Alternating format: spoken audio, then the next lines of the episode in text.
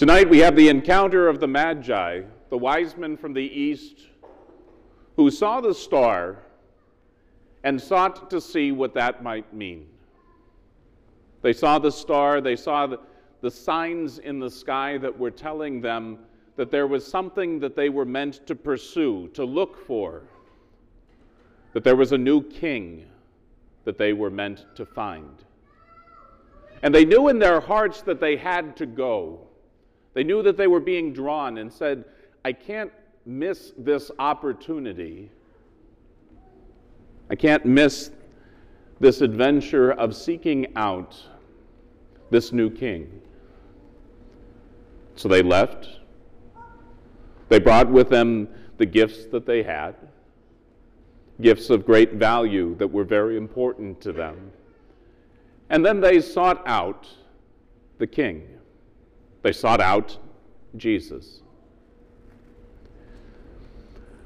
Part of the reason why our feast day for this Epiphany is so important for us is it shows very clearly that Jesus was born, that Jesus became the Savior, that Jesus became Lord, not just for a select group of people, not just for the chosen people of Israel, but that He came to be the Savior and the Redeemer of all, of everyone.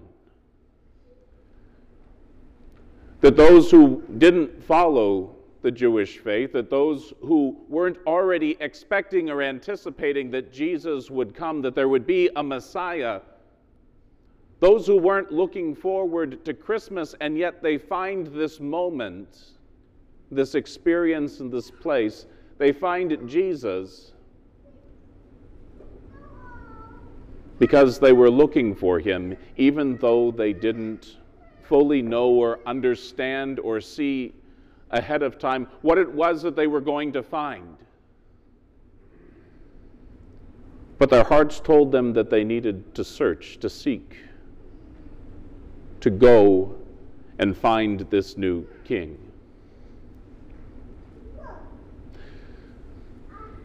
Sometimes within our own lives, when we have an encounter with Jesus or we have a moment within our lives in which we hear about Jesus. We hear that he's important. We hear that he is meant for us to be Lord, Savior, King. There can be times and moments where we can say, That sounds great, but I don't know exactly what that means for me. Sometimes within our lives, there's moments in which we say, What you talk about in terms of Jesus this means that my life is going to be changed and is going to be different forever.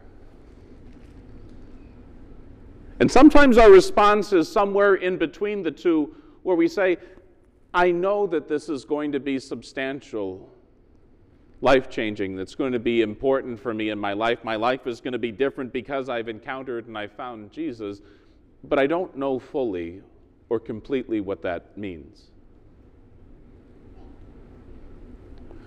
The fact that we recognize in our hearts that Jesus has come for us.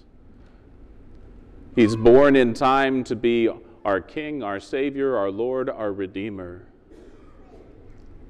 That He is here because He loves us.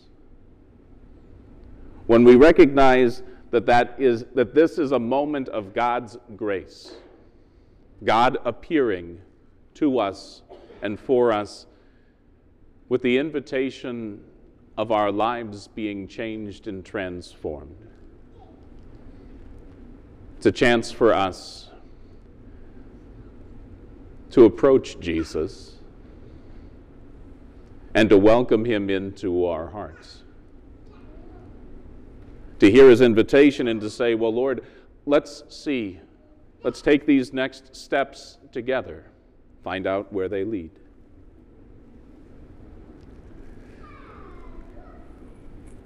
When we hear the proclamation that is given to us, when we hear in our second reading that this is a moment of God's grace, God's grace having appeared to show himself to all of us that God's presence is transformative and changing for all of us becomes a moment where we hear the proclamation of new light, of new life. The prophet Isaiah in the Old Testament, he tells us that when God makes himself present, our world becomes different. That we will seek out the Lord when he comes. And what the kings did, what the Magi did when they found the Lord, is they brought to him their gifts. They certainly weren't the most practical of gifts gold, frankincense, and myrrh. But the gifts were valuable and were important to the ones who gave them. There's plenty of symbolism as to the gifts that are given for a king, for a prophet, for a priest. But what we also are meant to recognize is that what was given, the response that the Magi had to the finding of the Christ child, it wasn't a cheap response. It wasn't a superficial response. It wasn't an uncaring response, but it was a matter of saying, We are bringing to you what we have and what we value greatly.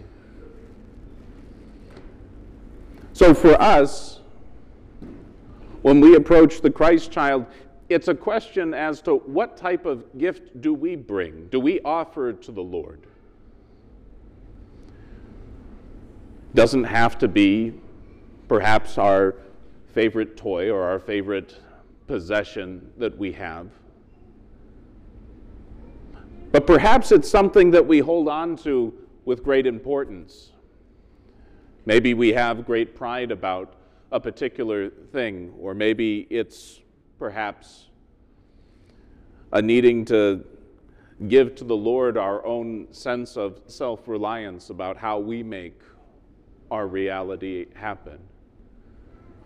Sometimes it's a matter of recognizing that you know, there's an area of our life that we say, you know, Lord, if you would leave this area of my life alone, you're welcome in all the other areas of our life.